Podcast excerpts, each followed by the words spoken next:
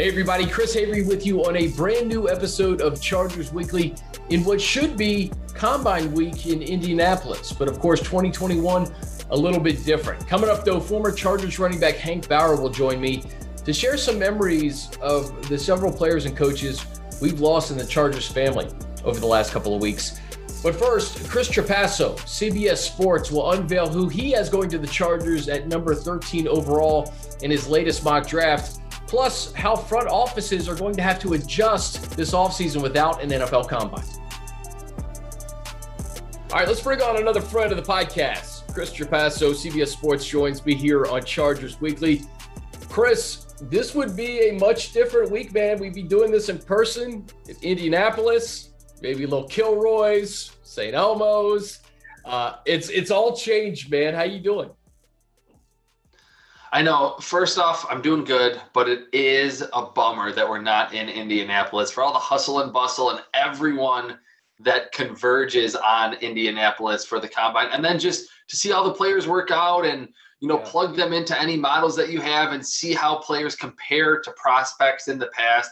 That's what's so fun about combine week. They're long days, very long nights too, but it's usually a really fun week in Indy. Uh, we just have to kind of look at the pro days this year uh, for all those workouts for the prospects.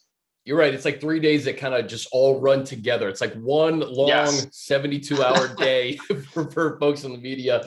Hey, uh, what are our teams missing out on this week that uh, it's really going to affect the draft process? Obviously, all 32 teams in the same boat, but scouting departments, front offices, they're going to have to adapt to this. And I can't imagine there's one central formula for all 32 teams. I mean, I, I know film is going to be of the utmost priority, but uh, there's a lot of things that could potentially slip through the cracks that you have to be aware of. Yeah, I mean, if you talk to anyone that is employed by an NFL team, they'll tell you that the medical checks are such a big part of the combine. And, and there are some marquee prospects. I think Jaylen Waddle, chief among them, the wide receiver from Alabama, that have some medical issues, and teams like to see you know where a player is in his recovery process if he is injured. So to not have that and then moving forward into those pro days we're going to see some times in the four ones in the 40 yard dash. We're going to see some crazy three cone times. Teams kind of have to adjust like how much better are these teams boosting up their players um, in those pro days and comparing those again to the past uh, to see really truly how athletic a certain prospect is those will be the two biggest obstacles that we just have not had to deal with as draft analysts, as members of the media, and then even NFL teams have not really had something like this. It's a really unprecedented situation. You had a good piece a couple of days ago about uh, I think four four key things that uh, are going to affect the draft evaluation process now that we we don't have a combine. And uh, one of the things is, is just the pro days. The the emphasis on the pro day. I think you said it used to be the little brother of the combine. Now it's going to be center stage. Um, it, it's almost as if Chris that the combine is going to last over the next couple of months because the importance of each of these pro days we're going to see on NFL Network and ESPN and um, online. Uh, all eyes on these prospects at their schools as opposed to Indianapolis. Yeah, I mean, I think that's a good point that it really will be one long combine, which I guess that's maybe a positive spin on this. Is that I'm usually bummed, maybe just because I'm a draft nerd, but I'm I'm bummed at the end of the combine. And this year we're going to be, you know, at individual schools seeing these marquee prospects, and it will be a month and a half long process uh, to get all these numbers, uh, 40 yard dash, three cone vertical to show the explosiveness. Um, and I think we're going to see more players actually working out because the environment at a pro day, they're familiar with, you know, the wide receivers they're throwing to, their coaches, everything's going to be scripted. They're not having to get up at five in the morning to do a, a medical check or an interview. So it was a little bit of a disappointment last year that a lot of the marquee names decided not to work out at the combine because even though it's a standardized environment for everyone, and I think that's what teams and analysts like, uh, it's not the most conducive to, peak athletic performance for a lot of these players, especially if they're working out in the morning or, you know, with it being switched to prime time last year, they're up all day, they're having to run a 40 yard dash at night. we're going to get to see some of these receivers and tight ends and corners run really fast in a familiar environment. So I'm all for that. So I, I look at the the pros and cons to kind of the, the current state that we're in. I think the the riskiness of it is that there's certain guys who haven't played football in a long time, and you're yeah. relying on film from 2019, let's say, and just uh, you know maybe a small sample size of film in 2020, uh, that leads to potential error maybe in the first couple of rounds. Maybe you overvalue a guy who, probably isn't a first or a second round pick. On the other side of the coin, there's probably guys in mid to late rounds who could have boosted their stock to the first or second round. And I think you specifically mentioned some of these smaller school prospects that aren't going to get the, the fair shake that they would typically get, that could lead to some really interesting middle rounds. And I've said this the last few weeks the Chargers have nine picks. So uh, the likelihood that you may hit on a guy in the fourth or fifth or sixth round is a little bit higher this year. And then you take it out of the draft. You know, uh, Austin Ekeler, man, the Western State. You know, uh, th- there could be a lot of guys that do not get drafted that probably should have been drafted this year, Chris. Yeah, I think what is good about it though is the fact that we had the Senior Bowl, and the Senior Bowl does a great job highlighting those small school players from the FCS level, D1, D2, uh, and even D3 to have a guard from Wisconsin Whitewater, Quinn Meinerz, there this year and yeah, had a fantastic star. week. Yeah, he was the best blocker at the Senior Bowl. It's good that we still had that. If there was no Senior Bowl, it would be really hard to uncover these guys. But Senior Bowl, there's you know 70 to 100 players. The combine invites 300, and we normally see more players pop up, uh, you know, at the combine that are small school guys or from a different level that put their name on the draft radar. But again, with these pro days, we're gonna be more reliant on those and pay more attention to them. So maybe there will be a you know Western Kentucky or just a, a, a running back or a wide receiver from a smaller school that will have a really impressive pro day that could get him on the map. But I do think for the small school guys, they're hurt by this because the combine is such a good event to get them into the spotlight. Especially if you didn't play last year, right? I mean, uh, that's yeah. that's the one thing too. Is yep. like you could look at somebody's pro day and say, "Wow, he ran a, a fast forty and his vertical was off the charts and was catching the ball," but man, he hadn't played in two years. So, you know, how do you mm-hmm. square mm-hmm. that? I, I, think that's that's going to be kind of a challenging thing. And I don't know if there's a, a one size fits all answer to that.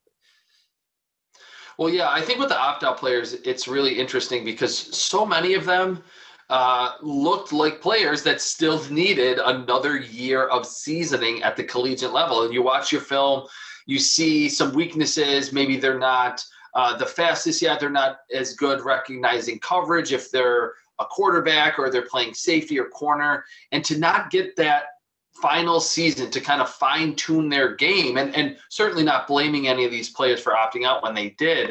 Uh, sure. Uh, but I think that is going to make so many of these big boards look completely different around the league. I think in general, certainly teams miss on uh, early picks every year, but in general, the NFL does a good job uh, recognizing which players can play in their league. But this year, and really by April, most of the big boards look pretty similar around the league. This year, I think it's going to look completely different because of what you said. Some teams are going to like the fact that a player is fresh, didn't get injured, opted out, was able to work out for a season. And some teams are not going to like that for a lot of the reasons that I just pointed out. They would have liked to see some weaknesses get ironed out over the course of the fall and into the winter that weren't able to do that. So we're going to see a wider disparity in how teams view even some of these early picks, first and second rounders, than we've ever seen before. So, Chris, you mentioned Jaylen Waddle at the top. I, I, looked at your latest mock that dropped on uh, on Wednesday.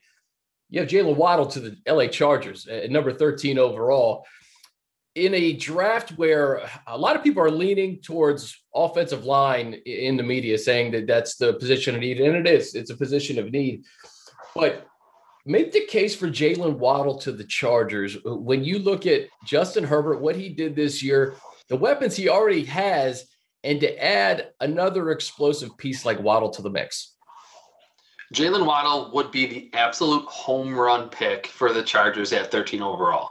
Watching his film, Ja'Marr Chase's film, and DeVonta Smith, like the number, like the top three wide receivers in this class. If you watch their film back to back, it's easy to see they're all great after the catch, very dynamic athletes. They're all fantastic in those contested catch situations. But Jaylen Waddle is the fastest of the bunch down the field, and he just moves different. I think he's a better separator in the NFL, running routes, and just really what he can do after the catch. He's a little bit more sudden than Ja'Marr Chase and changing directions a little bit better than DeVonta Smith. Uh, I think that if you look at the NFL today and you look at um, certainly having the quarterback in Justin Herbert is the most important. But teams are not just getting two wide receivers. They want three quality wide receivers, maybe even a good pass catching tight end and a good running back who can catch passes out of the backfield. That's the new NFL. Look at what the Tampa Bay Buccaneers did. They loaded up on weapons. Look what the Buffalo Bills did for Josh Allen to bring in John Brown and Cole Beasley and then trade for Stefon Diggs. So I think if you're the Chargers, offensive line and really the offensive tackle class is a good one. So that will help the Chargers. Jaylen Waddle is just not a type of a prospect that you can replicate in round two or round three, that he is a complete skill set. If his ankle is 100%, and you would expect by the season it will be, he's there at 13. You worry about offensive line in round two, maybe even earlier in free agency, uh, and you pick Jaylen Waddle, plug him in with Keenan Allen, Mike Williams, some of those other downfield threats to really accentuate the arm strength and all the talent that Justin Herbert has. Yeah, so let's go deeper into what that would look like. Keenan Allen, Mike Williams, big body who can hit his 50-50 ball is an 80-20 ball around here. yeah, and, definitely. And Jaylen Waddle. Then Tyron Johnson and Jalen Guyton, undrafted guys who are speedsters that Justin Herbert found early chemistry with. That would be five wide receivers. You go one to five. That's what you want. One of the best in the in the league. Obviously, Hunter Henry situation still up in the air. Austin Ekeler out of the backfield catching balls. Um, the offense in, in a league where you have to keep up with teams like the Chiefs, especially in that division, that's very intriguing. So let's just say, for the sake of this conversation, you do get a skill position player, and in the fact that Chris, he's your number one receiver, right? Over Chase, yep. over over DeVonta Smith. Yeah, just because he moves different, like I said, I I think they're both they're all three going to be really good wide receivers. But if you watch the all 22 film, you see Jaylen Waddle running routes. The quickness that he changes direction and then by like the second step he's at full speed already once he changes direction and then that i think legitimate low 4-3 speed and the fact that even at 5 foot 10 he plays like he's 6-3 because of his leaping ability and how well he tracks it i think if you're just scouting on traits not production not awards or accolades Jaylen Waddle is the most talented wide receiver in this draft class. And really, like you mentioned, the Chiefs, he reminds me a lot of Tyreek Hill. You can use him down the field. You mm. can give him jet sweeps. You can hand him the football. You can use him in the backfield. Um, that it doesn't matter what type of defense or cornerback you're facing. He's a movable chess piece that truly can score anywhere on the field. So I love this conversation. It's a different hypothetical convo each week leading up to the draft. So yeah. let's look at the second round because at some point you're going to have to address the offensive line. The gap between Slater, Sewell, Darrisaw, Vera Tucker at the top of the first round, maybe those first 15, 20 picks, and a player you would get at the top of the second or, or middle of the second. What's the gap there, Chris? It's not that big. I think uh, those three or four that you mentioned are legitimate first rounders and are going to be really good in the NFL. Um, but there is Alex Leatherwood from Alabama. Uh, who played right guard and then the last two years just completely locked down the left side of that Alabama offensive line.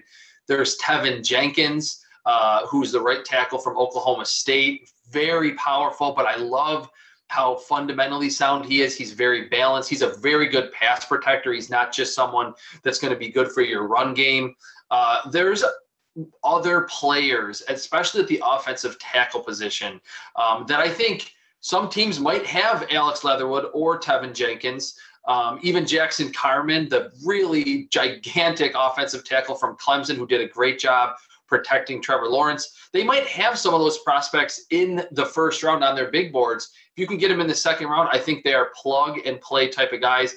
After quarterback and probably after receiver, offensive tackle is the best group in this class, not just top heaviness with some of those names that you mentioned, but the depth into the second day, second and third round that you can get a starter who can be good right away free agency too will will dictate a lot of what the Chargers sure. do. And and right now with the cap the way it is, uh, that list of free agents is definitely not complete. Uh, there could be some names that that oh, yeah. get added to that list over the next few weeks.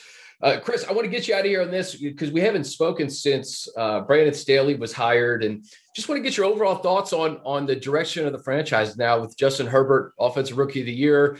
Uh, you saw what Kenneth Murray was able to do in year one, and now you bring in Brandon Staley, uh, who really worked wonders with that Rams defense. I know he had Aaron Donald and Jalen Ramsey, but he had that whole unit humming.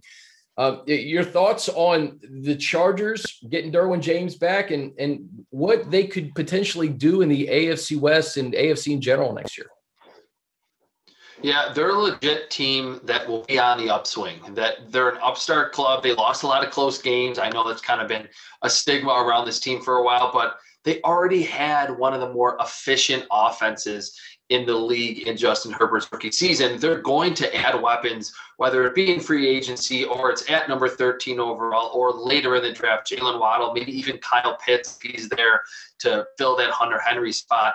And the Brandon Staley hire, I really like it because I think at times uh, it's easy to say, hey, you have a young quarterback, get an offensive line. It's all about the quarterback you know Justin Herbert is going to produce. Fix the defense and bring in someone in Brandon Staley. He's going to run a lot of zone. He's going to make sure that they are not giving up explosive plays. And I think if, you're playing an opponent that is going to go down the field five times, five or six times and have a 10, 11, 12 play drive and score a touchdown, hats off to them. But in general, teams want to hit those explosive plays. And you look over the course of the season – the best offenses and the teams that are scoring the most points, close to 30 points a game, if not higher. So it plays in the Rams in terms of keeping things in front of them, running two high safeties, letting their linebackers make a lot of plays at the second level. That's kind of the book on the Brandon Staley defense. I think he's going to help the defensive line as well. And we know that edge rusher is a kind of a sneaky need as well, opposite Joey Bosa, yep. given the Melvin Ingram situation. So I, I really think that what Brandon Staley does on defense. The Rams, even with some of the star players, uh, Jalen Ramsey and Aaron Donald, he did a great job, uh, you know, scheming up some of the other secondary players that weren't necessarily household names and getting the most out of them. So to bring in someone to kind of help the defense with a, a new age scheme in Brandon Staley to limit explosive plays, um, I think is a really smart decision. Right the ship on that side and let Justin Herbert and the skill position players lead you to, you know, 10, 11, 12 wins in 2021. Chris Trapasso, CBS Sports. Always appreciate the conversation, man. Tell me what you have going on over the next couple of months and where people can find you. Just at cbssports.com slash NFL slash draft. I also have my own podcast, the Prospect Podcast. We're going to dive into everything about all these draft prospects. We're talking about quarterbacks now, but we'll get into some of the other marquee names, big boards, scouting reports, everything like that. Um, and then just at CBS Sports, anything I'm doing is trying to fill the gap over the next few days that is typically uh, for the NFL Combine. A lot of rankings, big boards, and certainly mock drafts over the next few months. Absolutely. Well, you helped us fill the gap a little bit this week here over on chargers.com, man. Really appreciate the time. Thanks, Chris. All right, very pleased to be joined by longtime Charger. When you add up his career as a player, as a coach, as a broadcaster, Hank Bauer joins me here on Chargers Weekly. And Hank, like I was telling you off air, I, wish this was under better circumstances. 2021 has been particularly rough in the in the Chargers family. And one of the things about you is you have a connection to all these great men. I, I want to start with Doug Moosey Wilkerson, a, a former teammate of yours, 14 years with the Chargers, an all pro, and by all indications, Hank, an even better person than he was a player. Yeah, Moosey, uh, he, he was a scary guy on the field. Okay. Uh, but off the field, I mean, you know, kind of quiet. Uh, the funny thing is, his voice didn't match his body.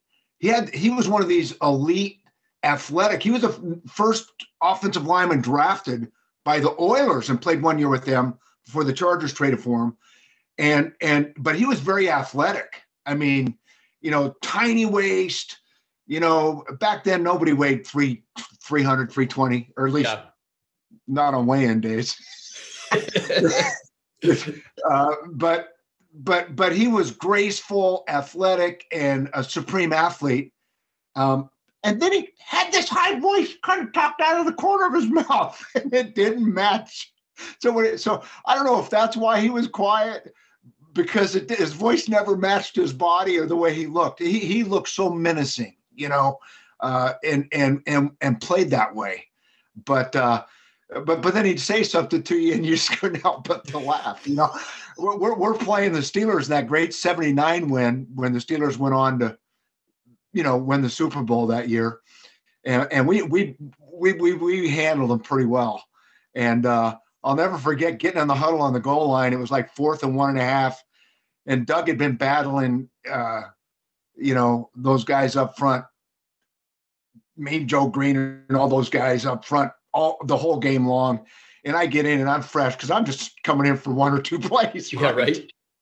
And, and and and and and you know the great thing about a huddle is, you know, everybody's personality is different, and and and for some reason I looked I looked up and I and Doug was looking at me, and he goes, "Don't you look at me? I'll kill you!"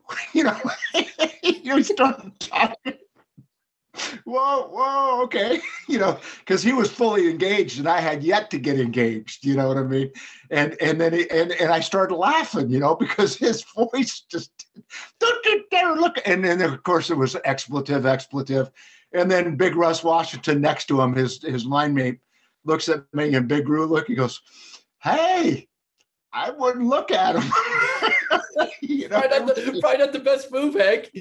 yeah, and it was just you know moments. It's just when I think of guys that we've lost, I just think of moments, you know, and yeah, and and all the moments in the locker room and at training camp and off the field and all the charity work, you, you know, and then the later years and and the moment when I saw Doug at the end, you know, and uh, uh, it was uh, pretty tough. It was a pretty sobering it was it was a moment that stands out in my life. Uh, that last time I saw Doug and his family. So you said he was just a different person on the field, and you said in your in your quote um, we have on the website, remembering Doug, that him on the field was a completely different person than the guy that you saw in the hallways. Uh, explain what you mean by that. Uh, you know, most guys are yeah. right. I mean, you you've been around a, a, lot of guys now, right? Got to know guys. Most guys are. You gotta you gotta you gotta turn it on. Uh, there are some guys that that that you know still have the the the personality. Like like Ed White was an artist, right? Ed White, uh, artist, but but he was really quiet on the field. You know what I mean? He was Ed White was a very business intense uh, you know, uh, he was uh, the quiet assassin, as it were. Billy Shields, the engineer. That's what I love about our offensive line. It was so diverse. It was so different. Donnie Macek, Billy was the analytic engineer, just again quiet on the field, very businesslike, and and and and Donnie Macek, a lot like Big Ed. And then there was Russ Washington, who I talked about, was just some huge athletic and hey you know let's go. Hey all right this is a party. Hey let's have fun you know? And uh just hey you know? And then and then then there was moosey and it was like don't you look at me you know? A different level of intensity you know that whoa okay. That's a great thing about the locker room. You get all the different personalities and that's a trick to coaching uh, you got to bring them all together and all, all rolling, rowing together. And uh, yeah, it's pretty cool. Those Air Coryell teams, the first thing you think about is that vertical passing game. But you mentioned when you guys needed to run the football, you could run the football uh, against the best of them. And I think that's what gets lost a little bit when you talk about that era.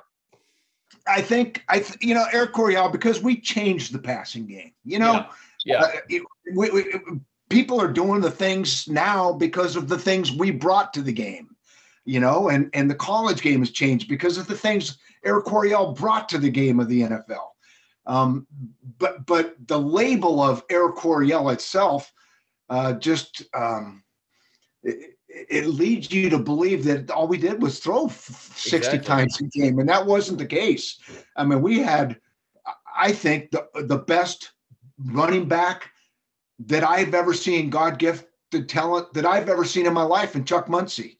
He was six four and a half, two fifty plus, ran a sub four five, could cut on a dime and and it was a terrific receiver, amazing hands, and, and inside outside run. We had great runners, James Brooks. You know, eh, we had great runners, and we ran. And when people, you know, people wanted to want to, hey, if you wanted to drop eight, you wanted to play soft coverage, okay, fine. Yeah. Here we go. 80 log, you know, uh, 40 belly. Here we come.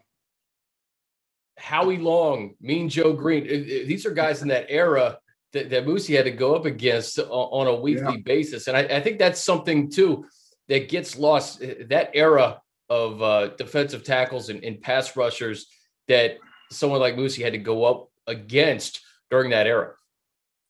Yeah, you know, and and the thing is, uh, you know, when when you when teams were playing four down, right? When you're playing a four de- defensive line front, you know, those were wide ends. So the tackles pretty much were assigned the ends. And then and then the center might be able to help if there's no blitz to one of the two tackles, uh, defensive tackles. So one of your guard was going to be on an island, right? And you you never know which one. So it was either going to be Big Ed or or or uh, Moosey.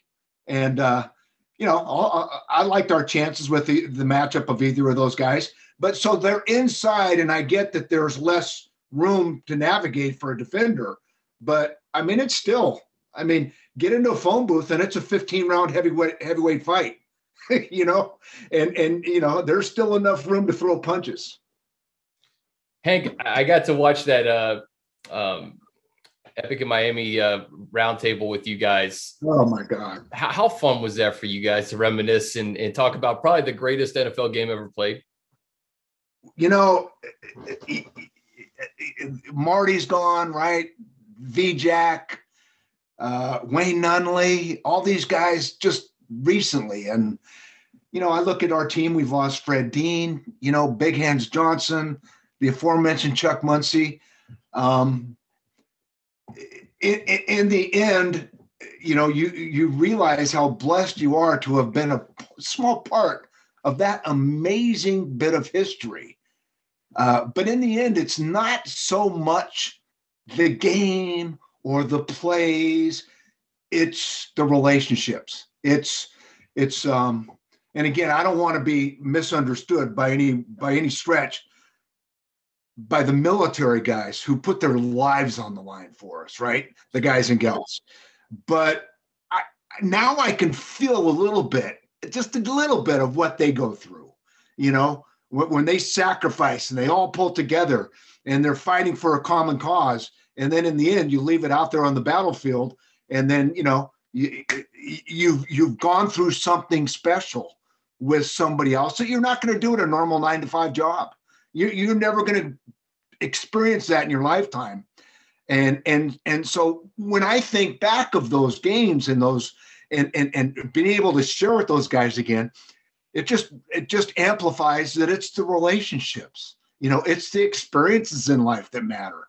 Uh, and and gosh then we get these harsh reminders when we start losing our friends. And, and then we get to revisit them and then we laugh and then we cry and then we laugh a little more i hope so yeah it's been a tough month i mentioned at the beginning just the the different connections you have with the chargers and you had a, a front row seat to those Marty um, Schottenheimer led Charger teams with with Wayne Nunnely on uh, on the coaching staff and, and Vincent Jackson.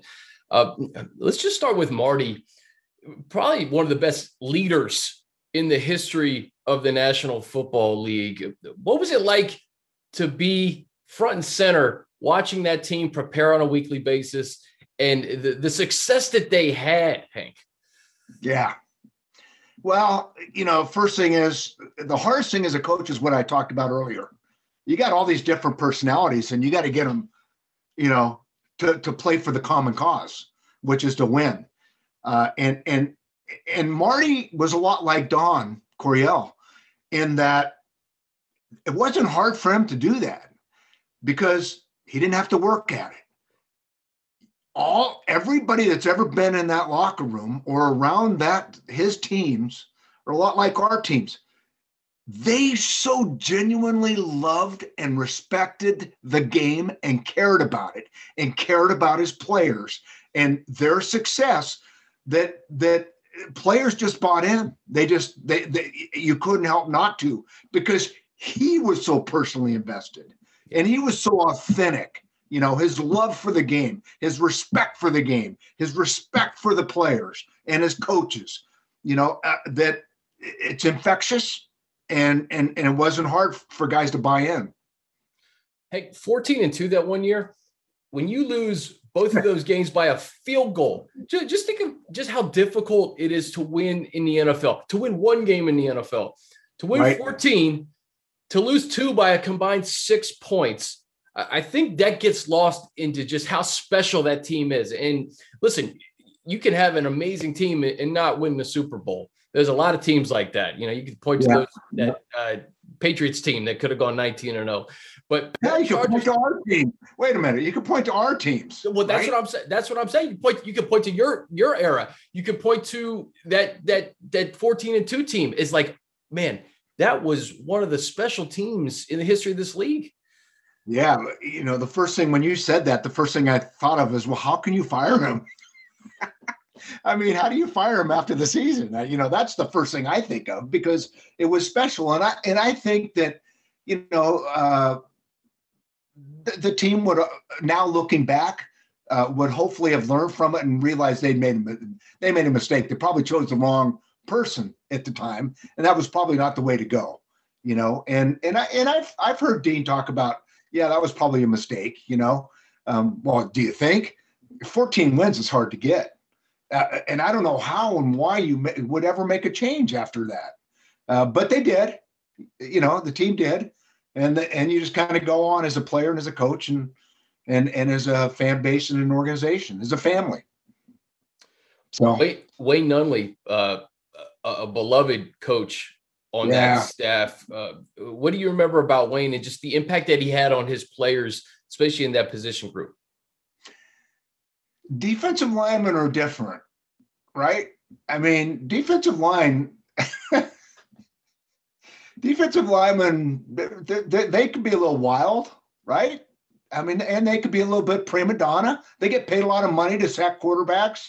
You know, you got and and you again, you your position group. You get the key as a coach is you got to pull them all together, get them all working together, and and and make them realize it's the team first, right? And and so uh, you know Wayne was always able to do that and and bring out the best in his guys. Uh, Wayne was kind of quiet too, you know what I mean? Uh, but but when you sat down and talked to him, engaging, great personality, really smart, you know, uh, and he's the kind of guy that I would love to have as a next door neighbor that I would never piss off. you want him on your side.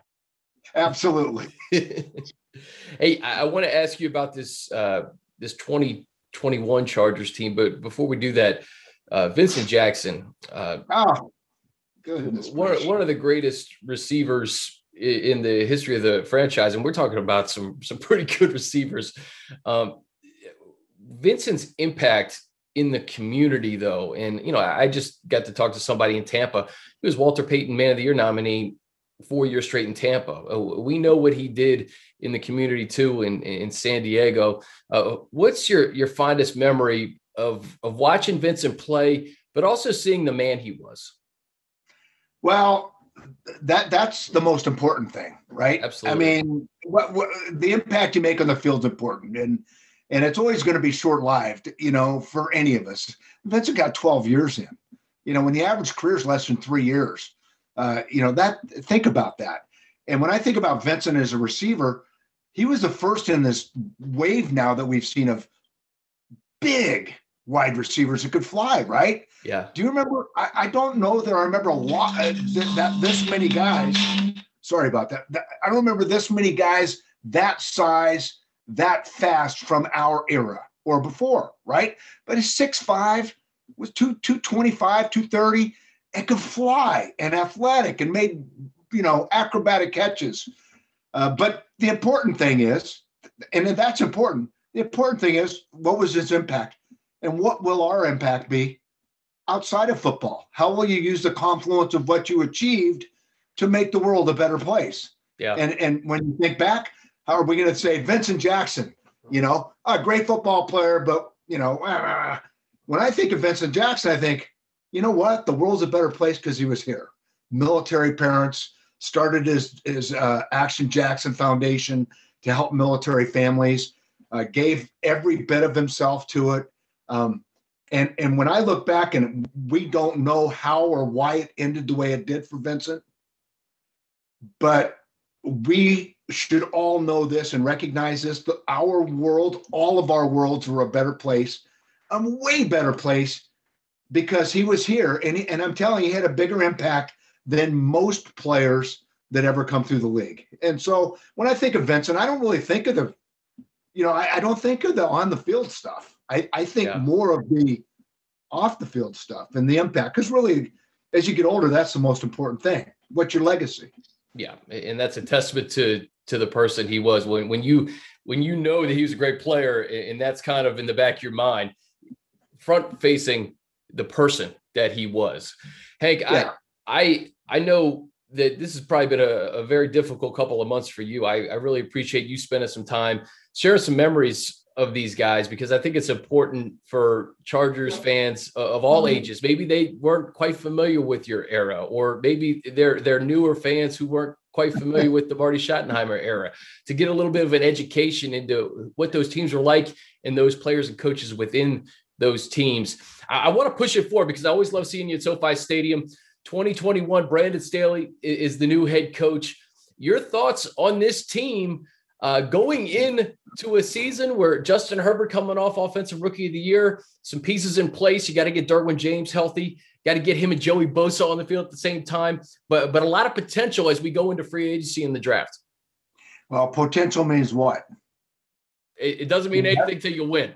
yeah, we haven't done it yet. Okay, but but we think you can. Yep. And I think that's what this team is. We think they can, but they haven't done it yet.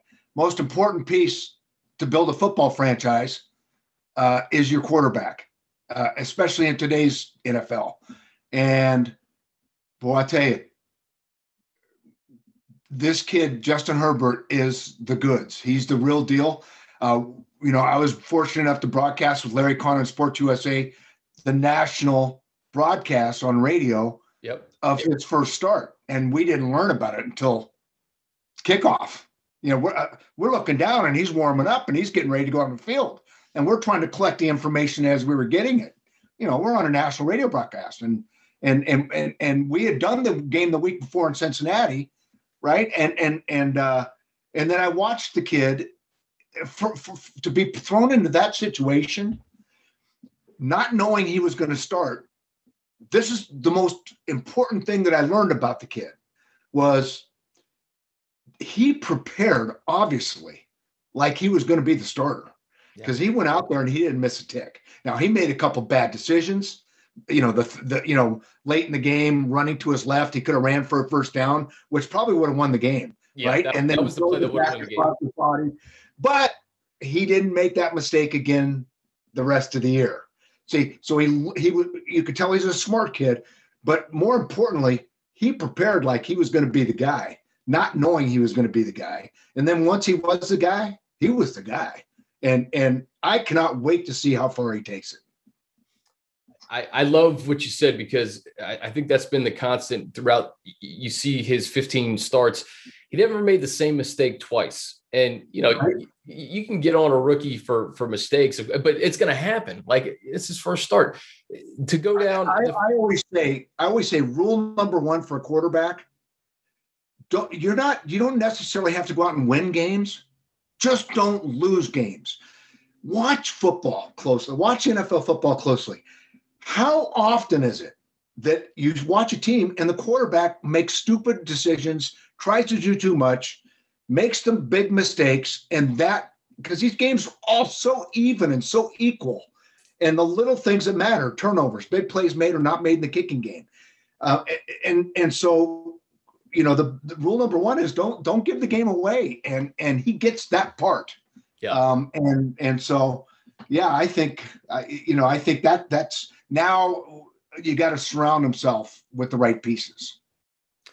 I think I think I think more key the biggest key he really needs help up front. You know, they got to get him help up front. They got to they got to make some additions to the offensive line. You know, the guys that they had brought in just didn't work out. They got hurt. They were older. Took a risk. Um, you know, so I think I think you got to get the offensive line to match the skill positions are fine. I'm a huge Austin Ekeler fan. He's. I told him when I first saw him as a rookie, I walked up to him. He thought I was crazy. He goes, "Who are you?" And I go, I introduced myself. I said, "I just want to let you know I st- I've watched John tape. This is his rookie year or second year." I said, "You might be my favorite player to watch. I just love the way you play. You know, you finish runs. You're exciting. You're fun, and I could tell you love the game." It hurt the Chargers badly when when he wasn't on the field during that stretch when he was hurt. Um, to to have that extra weapon for Justin, whether it's in the run game or the pass game, having that security blanket outside of the backfield, uh, having him back.